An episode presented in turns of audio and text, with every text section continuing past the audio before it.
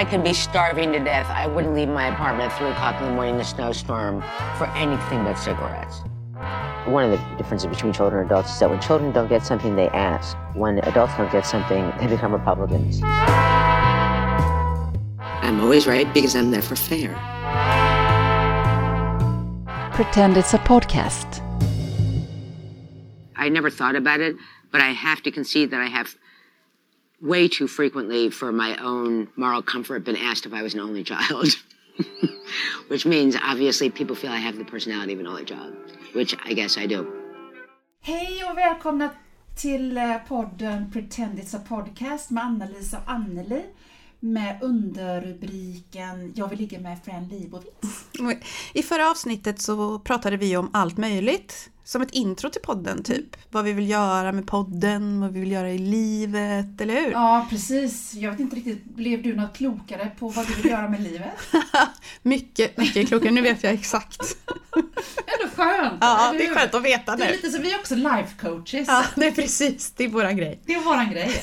Vi är så jävla bra på att leva livet. Ja. Eh, och vi gjorde också den här oförglömliga tolkningen av Frans första besök eh, Mm. hos David Letterman i juni 1980. Och eh, alltså vi var lite förhastade då, också i vårt förra Ja, avsnitt. Visade ju Precis. sig senare. Ja, vi misstog oss ju lite där. Ja. Det gjorde vi faktiskt. Men vi har ju sagt att den här podden det är ju en liten läroprocess för oss. Eh, tillsammans med våra tre, fyra lyssnare. precis. Det är din mamma i alla fall och ja, Per. ja, precis. Ja, och Robert såklart. Robert kanske? Ja, vi märker ju eh, nu när vi gör research att det är helt omöjligt att detta skulle bli en linjär process.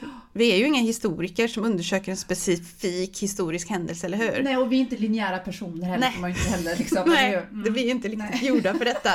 Så informationen kommer liksom från alla håll hela tiden ju mer vi håller på och det får vi väl bara, eh, det är bara att gilla läget helt enkelt. Ja, och det är också spännande tycker vi ju båda två. Ja. Eller hur? Eh, men alltså, vi har ökat på vår då kunskapsbank sedan vårt förra avsnitt. Det har vi gjort. Eh, och då har det ju visat sig att eh, det inte alls var frågan om någon platonisk love affair Nej. mellan David Letterman och Fran Lebowitz. Lite besviken blir man ändå. Ja, eller hur? Jag blev också besviken. För att, alltså du vet, förutom att jag är kär i Fran, så är jag också, ja men, jag, jag känner, det är länge sedan jag lite sådär såg David Letterman på det sättet, eller ofta. Eh, Men jag är fortfarande ändå kär i honom. Mm, Det är en sån gammal kärlek och jag har ju varit publik hos Just honom. det. Ja, vad- Det är stort. Jag kom till Lisa Rice eh, när jag var i New York för... Nu Var det hon jag- som var gäst? Ja, hon var gäst. Bland annat var det hon som var gäst. Ja. Eh, och eh, det var jätte, jätte roligt När var det här? såklart. 98 eller nej, nej. oh, nej. Det här måste ju varit ändå, det kan ha varit 2011 kanske? 20, ja. Mm. Jag har ju varit i USA rätt många gånger, eller ja det har jag ju varit. Mm. Eh, och grejen var att då var jag ju publik hos honom. Eh, och sen så var det något år före mig så var det en kompis till mig som var publik hos David Letterman.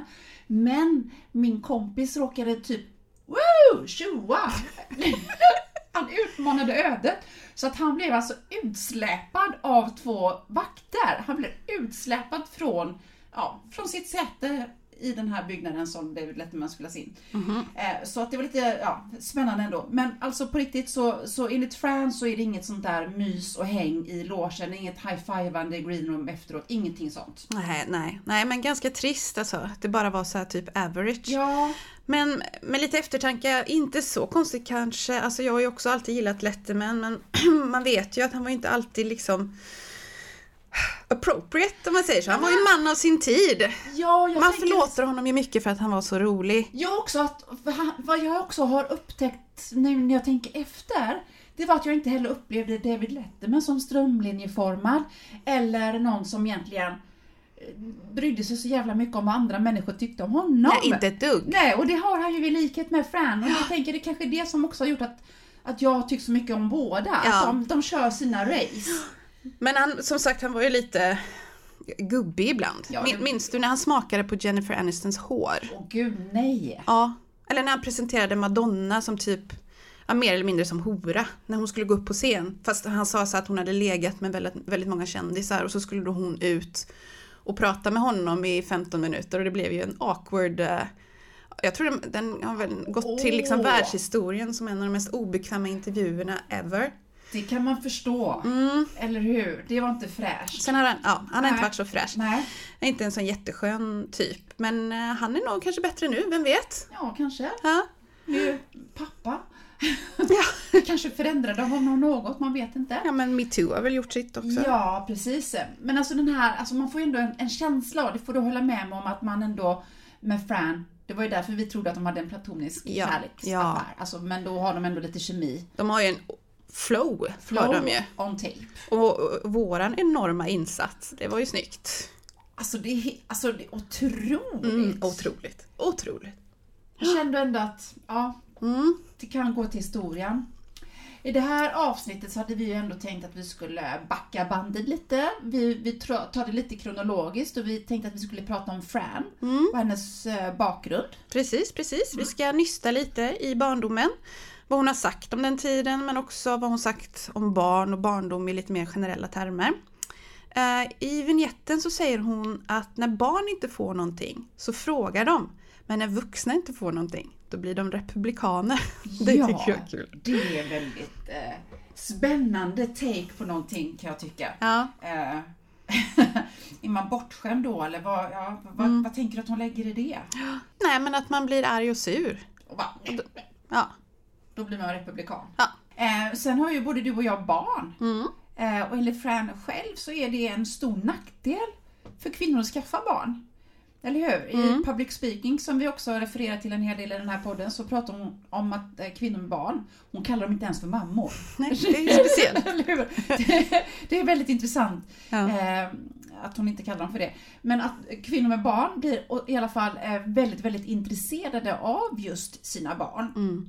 Hon menar på att om du är ett barn med en kvinna som har ett barn, så tittar den kvinnan bara på barnet. Om du är ett rum med Ja, en kvinna, En kvinna som har ett barn. Mm. Då tittar de bara på det barnet.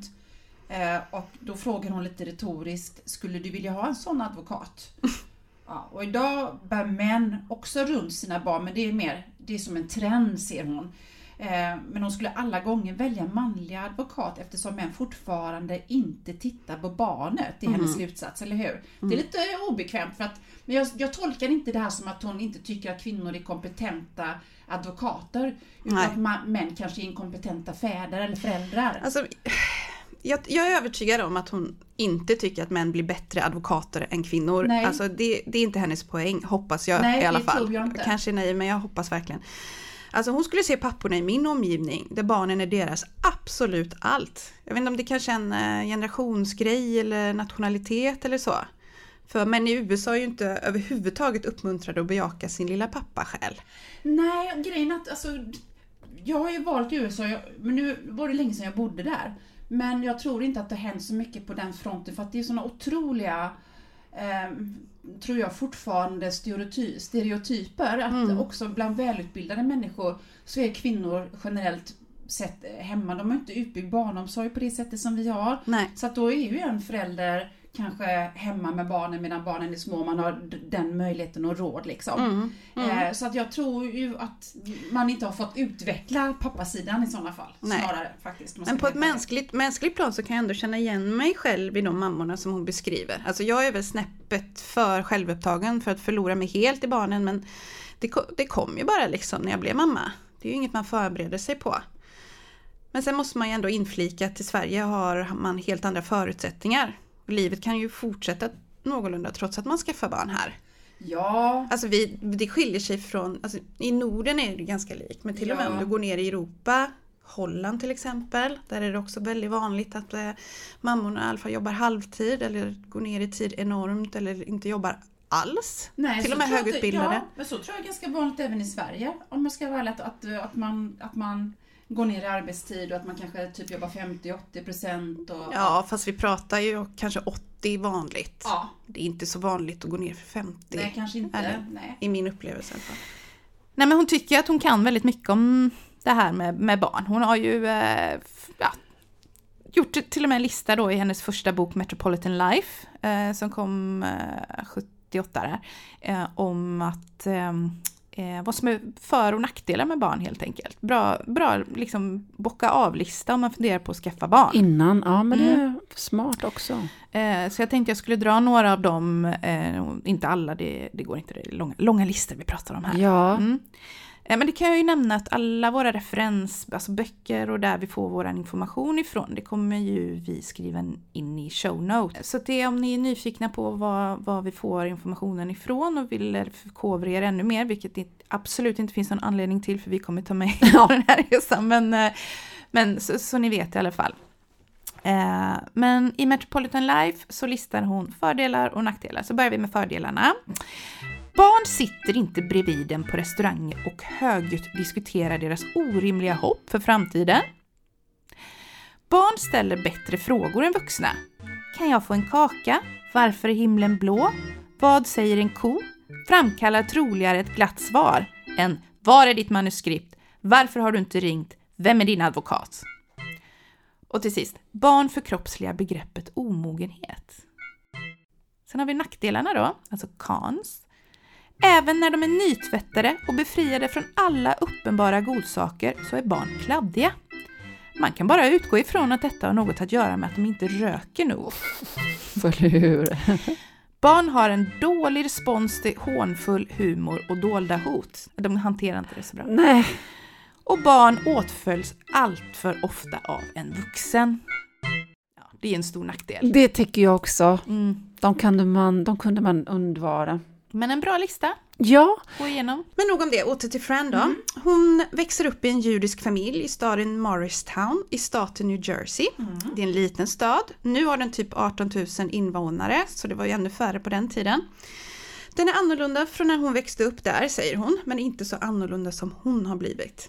Den är i alla fall ultrademokratisk nu. De senaste fyra presidentvalen har Demokraterna vunnit stort. Jag kollade lite på Wikipedia och, den, och det enda namnet jag reagerade på, alltså på kända personer från Morristown, så var det Lexington Steel. Jaha. Men jag hade ju blandat ihop det med Remington Steel. Kommer du ihåg den serien Ja. med Pierce Brosnan? Mm. Ja. Nej, nej, det var inte alls det. Utan den här Lexington Steel är en av de mest prisbelönta porrskådisarna i amerikansk historia. Åh, Han hade jäklar. ju såklart ett annat namn, men eh, ja.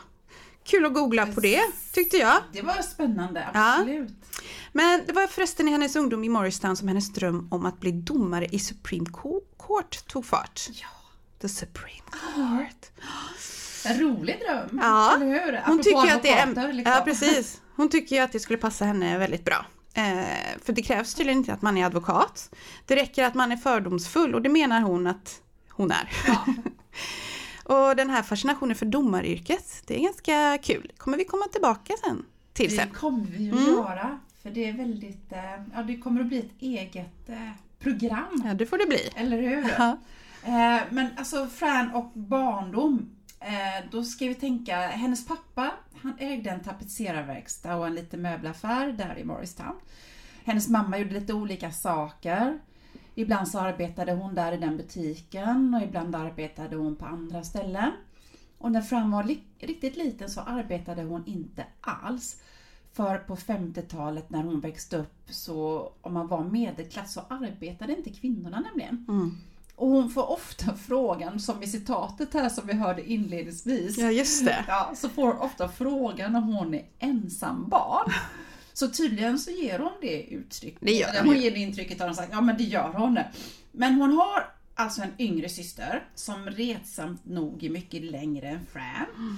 Och det är väldigt irriterande som sagt var. Eh, I en podd som hon medverkade i i maj Mm. så berättar hon att hon uppenbart var annorlunda än de flesta när hon var liten. Dels då att hon var kortare, inte jättemycket kortare, men kortare. Men hur lång är hon egentligen? Alltså jag har googlat och det står Ja. bara att informationen is not available. Så hon har lyckats hålla det hemligt. Herregud, man, får ju, man kan ju ta reda på vem som helst Ja. längd i princip. Men eh, i, i Pretend It's a City så är ju hon och eh, eh, Marty. Marty, de står ju bredvid varandra och de ser ut att vara liksom i höjd med varandra.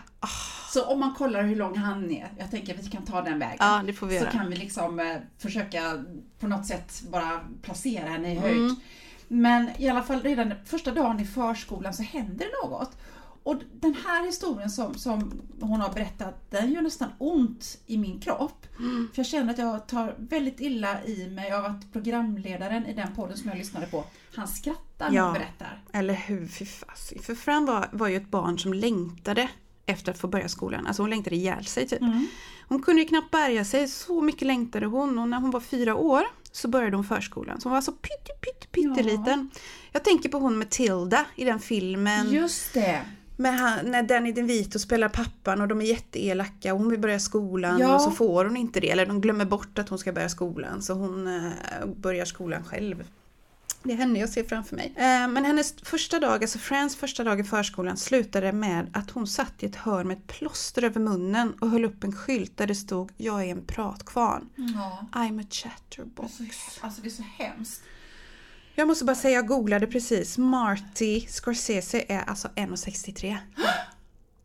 Ja men hon är, Men då är hon kanske 1,58 eller någonting. det kan vara, hon är nog inte över 1,60 då. Nej, jag tror inte. Mhm. Vilka Ja. detektiver vi är. Då är jag nästan typ 30 cm längre än hon. Ja, just det. Herregud. Ja.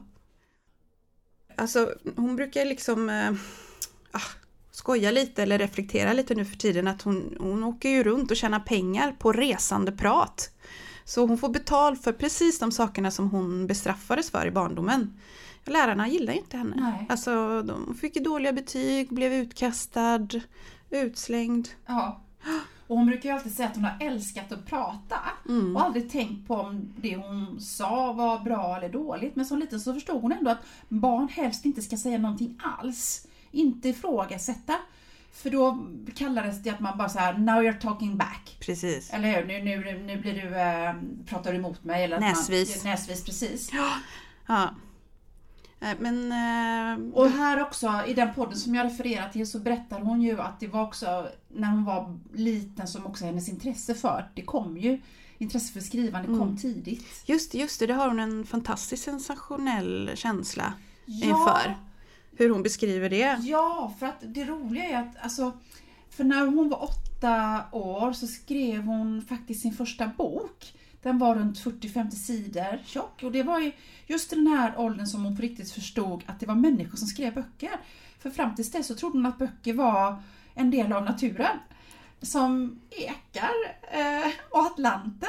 Hon kunde liksom inte fatta att det verkligen var människor som skrev böcker. Eftersom hon hade lika lite tilltro till människor som hon har nu, har hon sagt.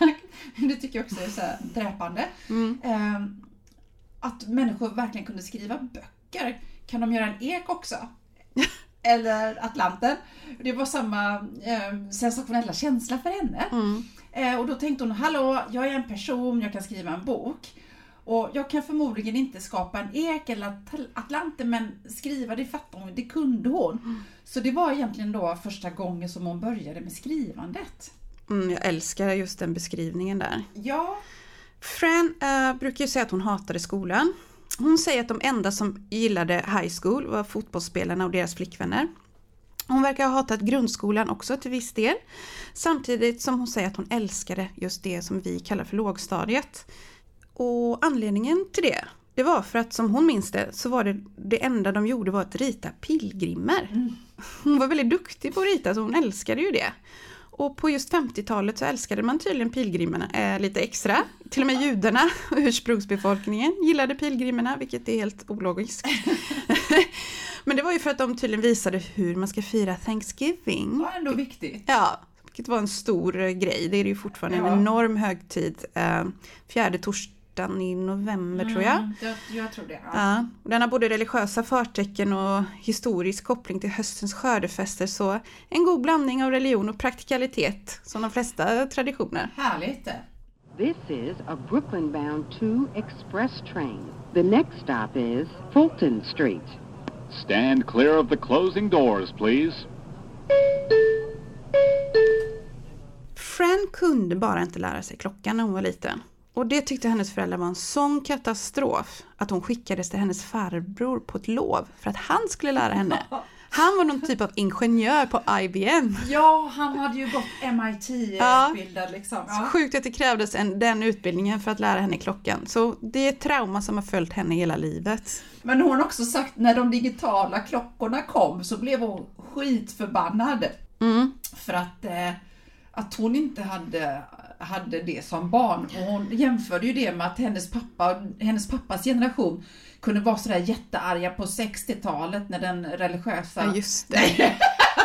Nej, sexuella. För sexuella frigörelsen kom. Så bara, ja den ska ni inte ha för vi hade den inte. Blev ju de sura för det. Mm. Så att hon jämför det med hennes surhet med de digitala klockorna. Ingen ska ha det för Ingen hon ska- hade nej, inte precis. det. Nej. Ja men hon skriver ju till och med om detta i Metropolitan Life, hennes första bok som kom eh, 78. Och, till, och, och det här kapitlet det heter ju liksom Digital Clocks and Pocket Calculators, Spoilers of Youth. Alltså hon är riktigt arg. Och så eh, inleder hon med den här härliga Jag var på många sätt en något brådmogen ungdom. Min blick signalerade redan från början en känsla av betydelsefullhet och jag var utan tvekan det första barnet i mitt kvarter som använde ordet opasslig i en mening.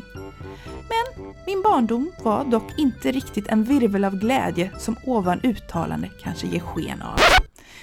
Eh, där eh, berättar hon då om hennes eh, problem med att lära sig klockan när hon var liten och hur jobbigt det var för hennes föräldrar och lite om det vi har pratat om här. Och sen gör hon en lista på eh, åtta punkter om varför man inte ska ha digital klocka.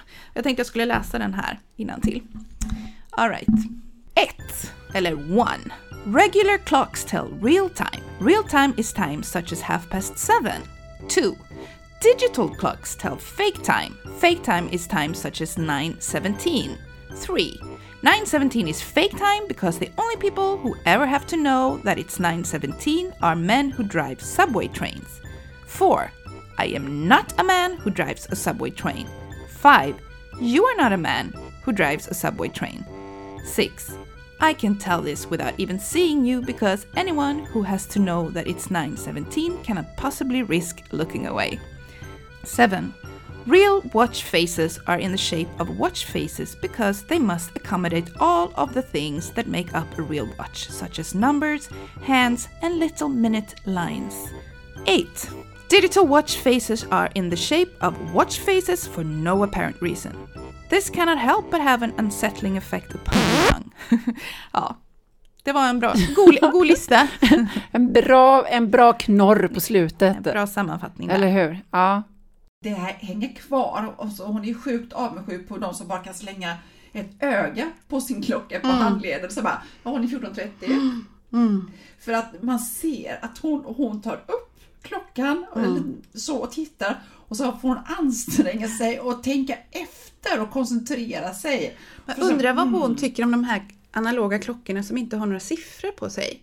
För det är ju ganska, det är ju en stilgrej. Just Det finns ju det. massa klockor som inte har klockor. Jag vet, jag såg en film igår med min son. Ja. Och då var det någon som tittade på klockan och då var det inga siffror. Men han kunde ändå säga tiden och han var, men herregud det är inga siffror på. Just det. Så det, det är liksom ännu ett steg. Man bara ser på ungefär var de här visarna står.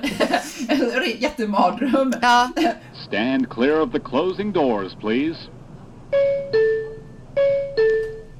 Eh, och hon brukar säga att hon också har en eh, halv hjärna. Den här enorma hjärnan som man beundrar eh, är bara halv då. För att mattehalvan är liksom inte där menar hon. Nej, precis. När hon började high school, eh, det gör man ju i 13-14 års åldern där, då föll hennes liv i spillror. Då kom algebran, eller algebran, in i hennes liv. Och hon har aldrig förstått det. Ni vet, typ ekvationslösningen. Vissa kallar det också för bokstavsräkning, det här med x och y Ja. och, och det där. Det är ju en del av matematiken som börjar i högstadiet tror jag. Eh, Hon gick till och med i sommarskola men fattade ingenting. Än idag har hon ingen aning om vad algebra är för någonting. Mer än då kanske att det var ren tortyr för henne och att det förstörde hennes liv. Eftersom hon hela tiden blev bestraffad för att hon misslyckades i algebra. Och var det värt det? Än idag har hon aldrig använt det säger hon. Nej. Hur, alltså jag var ju ett sånt barn som inte förstod någonting. Mm. Jag slutade kunna hjälpa min son med matteläxa typ Mm. Nej men jag är också där. Jag liksom. fattar inte matte, jag fattar Nej. inte. Nej. Och hon, hon läste också böcker. Alltså Mm. konstant hela tiden. Och hon läste också allt. James Thurber, det var hennes favorit. Han skrev väldigt roligt och det var möjligt att hålla tyst. Och James Thurber det är också en författare, han var född på 20-talet. Mm. Eh, och var Han är väl typ satiriker Ja. eller han skrev roliga recensioner och allt möjligt Ja. sånt. Ja. Eh, och hon, hon hade liksom hon hade han i bänklocket då så att hon kunde sitta och läsa i smyg. Mm. Och i och med att han skrev så roligt så att det var helt omöjligt att vara tyst så satt de och skrattade högt. Och så blev hon utslängd från Mm. klassrummet. Mm. Och sen också senare skolgång var ju också allt annat än lyckad. Hon gick ju kommunal skola Mm. och så fick hennes föräldrar reda på att det går inte, hon kommer inte klara det, hon kommer inte få betyg. Så då blev eh, de då rådda att sätta henne på en, eh, en privatskola. Precis. Och där fanns det väl typ bara pri privata pojk och flickskolor så då hamnade hon såklart på en flickskola. Mm. Och så kickades hon därifrån eftersom de ansåg att hon hade dåligt inflytande på de andra flickorna. Och Ja. alltså gud vad jag skulle vilja veta, alltså mer konkret, vad det var hon gjorde. Det kan ju inte varit att hon bara satt och läste. Nej, alltså vad jag vet, eh, en, en, av, en av berättelserna kring det här är ju att det var maskerad. Och då klädde hon ut sig till Fidel Castro. och det var ju inte att uppmuntra efter, efter liksom Kuba. Och, Nej men det här och- måste ju vara tidigt 60-tal eller? Ja, alltså det, det var ju efter övertagandet i slutet av 50-talet och det var ju ett stort hot. Man ville ju inte ha Ryssland så nära USA så att Just. det var ju liksom eh, Mm. en, en väldigt, väldigt, väldigt, väldigt en spänd, vilket ju också visade sig med Grisbukten senare. Mm. Eh, så att nej, det föll inte god jord att komma till den här maskeraden utklädd till Fidel Castro i alla fall. Så mycket kan man säga. Nej, hon blev utkickad ja. Ja. Och det sjuka är ju att hon berättar ofta att hennes föräldrar inte backade henne Nej. ett dugg. Och det är också så här tidens anda. Att föräldrar liksom alltid backade både rektor och lärare. Och Precis. idag har det ju slått över så att eh, lärare och rektorer är väldigt utsatta av föräldrar. Men på den tiden så tog man ju det liksom för, för en sanning. Okej, Ja. säger ni så? Ja, ja. Men det var ju då liksom. Stand clear of the closing doors, please. Tillbaks till Friend och hennes barndom. Ja. Exempelvis så skulle hon och hennes syster gå och lägga sig när klockan var halv åtta varje kväll. Alltså upp i hög ålder. Ja, eh, Fran har berättat att hon i vuxen ålder frågade sin mamma varför de var tvungna att lägga sig så tidigt. Och det var helt enkelt för att de inte orkade med sina barn. Orkade inte hålla på och höra, höra på de här. På 50-talet var ju barnen mer i vägen. Och det var ju inte det att inte föräldrarna tyckte om sina barn. Men de ville inte heller vara i närheten av dem. De var ju ute hela dagarna. Eh, gå ut! Och så var de ute och så gick de in när det var mat. Och så var det rätt mycket också på 70 80-talet här Ja. i Sverige, eller hur? Jo, det var det. Och mina kompisar, när jag var riktigt liten och man skulle in och äta, då fick de sitta i trappuppgången eller stå i hallen och vänta när man var inne och åt. Och sen så... Det är ju så sjukt. Ja, ja du, du kände inte igen det riktigt? Nej, jag gör inte Nej. det, men jag känner igen det där med att sitta på rummet. Ja. Det har man gjort mycket medan medans kompisarna har käkat och mina kompisar har fått sitta på rummet. Ja. Inte kanske när mamma var hemma, jag vet inte. Men ehm, nej, det var väldigt speciellt. Nu skulle man ju aldrig göra så.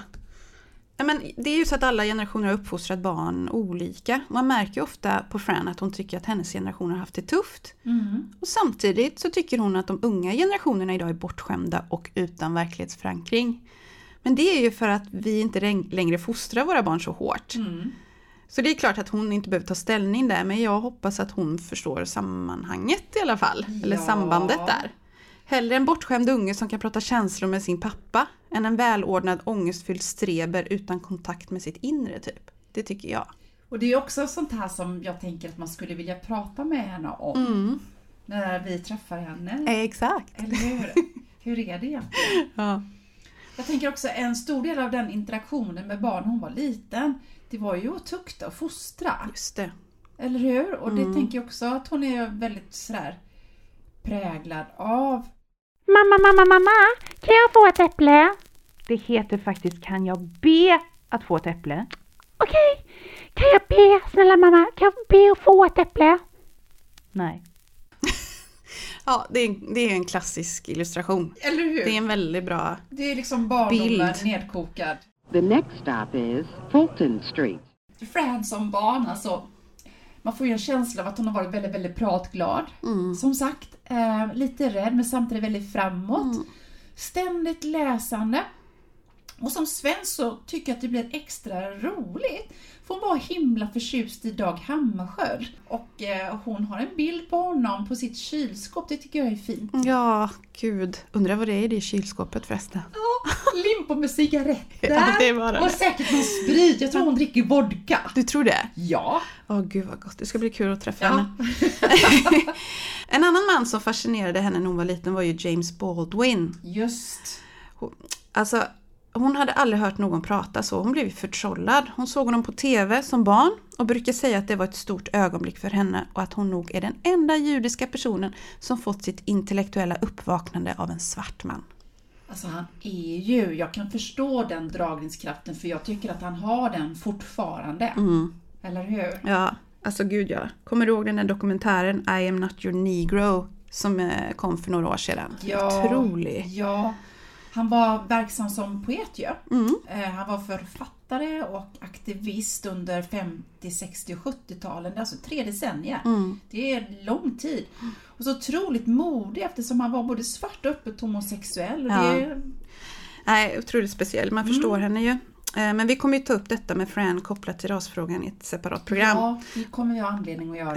Eh, Det finns mycket att prata om där. Ja, verkligen. The next stop is Fulton Street. Alltså hon säger ju att hennes barndom var oerhört begränsande. Hon fick inte ta plats, inte höras och synas. Men man förstår ju också att hon mellan raderna säger att de hade mycket frihet. Alltså barnen idag får ju ta extremt mycket plats men är begränsade av allt som är förbjudet för dem. Dålig mat, socker, de får inte cykla utan hjälm och så vidare. Ja. För idag så curlar vi våra barn enormt, alltså på gott och ont. Mm. Vi har ju till exempel en helt annan koll. Ofta gör ju det att barn har mindre rörelsefrihet Ja. idag. Och får mindre utrymme att kanske själva utforska världen. Ja. Ehm, Jag vet ju vad mina barn är i princip hela tiden faktiskt. Och Mina föräldrar hade ingen aning om vad jag var när jag inte var hemma. Men jag tänker att jag är nog förfärlig förälder just i det här avseendet. Jag har försökt lämna frihet. Mm. Eh, men nu är det svårt att veta vad som är ägget och hönan. Men tack och lov så har jag ett barn som inte är sådär jätte ja, äventyrlig. Eh, jag var ju mer, jag skulle klättra. Jag var sådär fysiskt utmanande och skulle liksom hålla på. Men då var ju du motsatsen till Fran. Jag var ju det. För där i området där hon växte upp så klättrade flickorna också i träd. Men det vågade inte Fran. Då tänkte hon, om jag är rolig så märker de inte att jag inte klättrar upp till femte grenen. Och det är en av anledningarna till att hon har blivit rolig tror hon. För hon tyckte redan då att det var idiotiskt att utsätta sig för fara i onödan. Varför skulle man göra det? Hon har ju sagt att den enda anledningen till att klättra upp till femte grenen i ett träd var om nazister var efter den.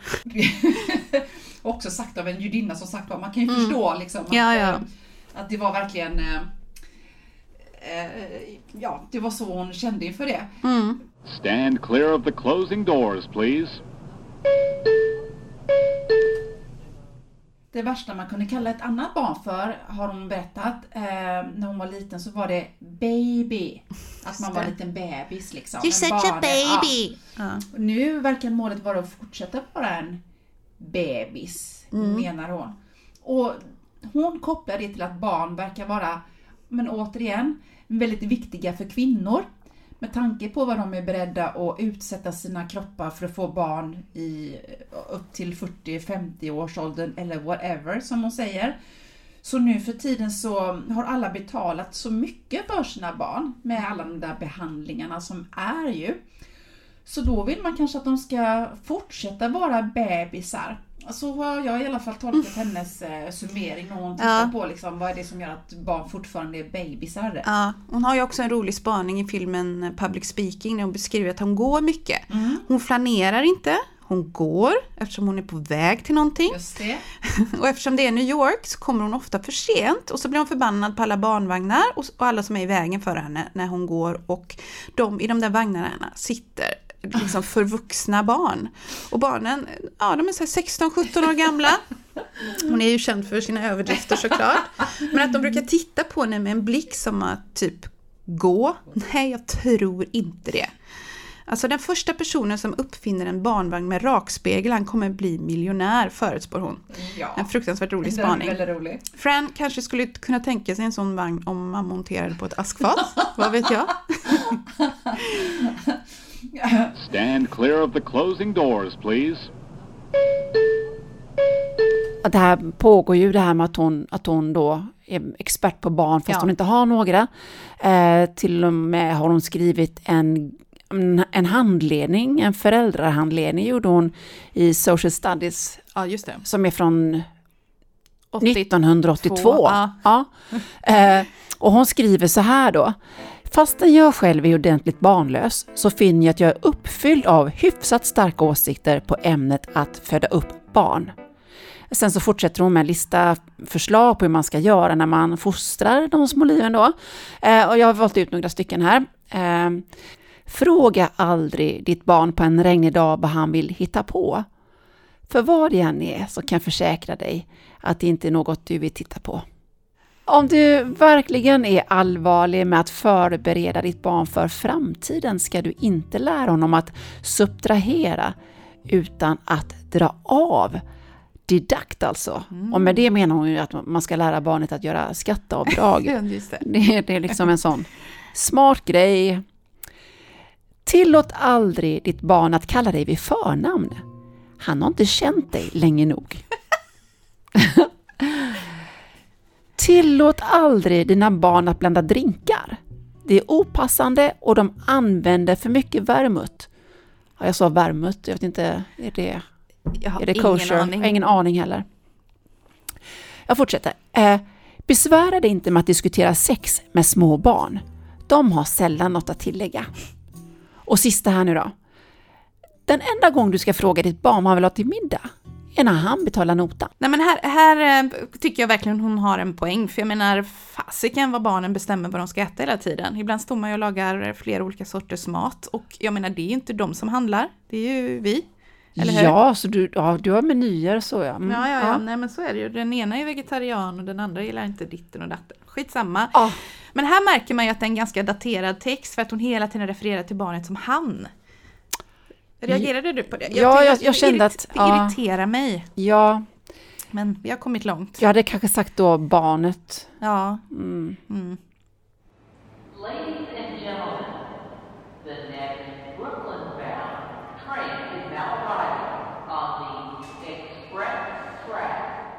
Vad tänker du att Friends står i barnfrågan idag? Har du någon aning? Har du sett någonting? Förutom att de verkar vilja sitta i vagnen fram tills de är typ 16-17. Eh, alltså hon har ju sagt att hon tycker väldigt mycket om barn. Hon har ju flera gudbarn.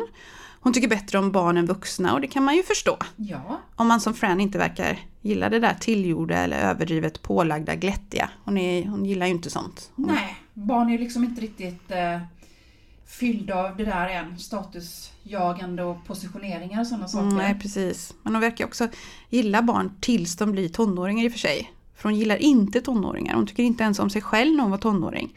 Hon tycker ju typ att man kan tömma en tråkig stat. Det här pratade vi om förra... Ja, i våran eh, impersonation. Impersonation. Nej, hon vill ju tömma Wyoming på all befolkning, bunta ihop alla tonåringar och skicka dem dit istället så att de kan bo där och reta ihjäl varandra istället Ja. för andra. Men man kan ju undra överlag vad Frans take är på dagens barn. Alltså hur ser hon på barn och föräldrar idag tror du? Ja, jag är inte så säker på att hon skulle hylla någon av oss Mm. egentligen. Nej. Eller hur? Vi skulle nog eh, passera som rätt stora hönsmammor ändå som Mm. hovrar över våra barn och inte låter dem växa upp riktigt. Mm. Jo men det är nog så. Eller hur? Och sen är ju faktumet att barndomen rent generellt förlängs. Åtminstone i ja, den privilegierade västvärlden Ja. där vi bor. Där barn inte behöver arbeta. Fran brukar ju skoja om att hon var barn tills hon var 27 år. Vilket hon på ett sätt kanske kände sig som. Eller om hon redan då insett att förändringen på insidan inte är så stor under ett liv som man kanske tror när man är ung och barn. Nej, men precis. Alltså jag undrar bara med, alltså jag undrar så här, om hon inte hade varit 70 år nu, Eh, det har ju hänt mycket de senaste 15 10 åren när det gäller regnbågsfamiljer så tänker jag. Ja. Eh, alternativen att skaffa barn på alternativa sätt. Eh, att skaffa barn ensam eller ihop med vänner och så. Att, alltså, om hon hade levt i en annan tid, tror du att hon hade försökt att få egna barn då? Eller är det liksom... Nej, för att alltså, hon, hon vill ju inte ens ha en relation. Jag tror hon vill vara själv. Mm. Hon vill inte bo med någon, det ska vi prata om eh, senare. Gud vad vi bara säger att vi ska prata om saker sen, men det är så mycket Ja. vi ska prata om ehm, i andra avsnitt. Men eh, nej, jag tror inte hon hade velat ha barn. Jag tror hon vill vara själv. Ja, för hon vill inte att någon ska, hon får ju bara sådär kalla kårar av tanke på att höra någon sätta nyckeln i låset. Mm, mm. Det är lite speciellt det. Mm. Ja, men så är det kanske. Vad säger du? Har vi tömt oss på all info vi har om Fran och barndom? Ja, alltså jag tycker ju att eh, det finns ju såklart mycket, mycket mer eh, att hämta någonstans och det kommer vi ju säkert att göra också. Eh, till exempel så pratar hon ju ofta om hur det var att växa upp med rökande föräldrar och inte som idag exempelvis som att när barnen ska skyddas från allt precis som du var inne på. Mm. Eh, Men det här med Fran och rökning eh, det kräver ett alldeles eget program. Det gör det. Eller hur? Så ehm, ja, ska vi wrappa upp lite? Ni som lyssnar, hör gärna av er. Maila oss på pretend podcast i ett ord gmail.com och följ oss på Facebook, Instagram och Onlyfans. Yeah, Onlyfans. Yes. Hörs snart igen. Puss puss! puss, puss.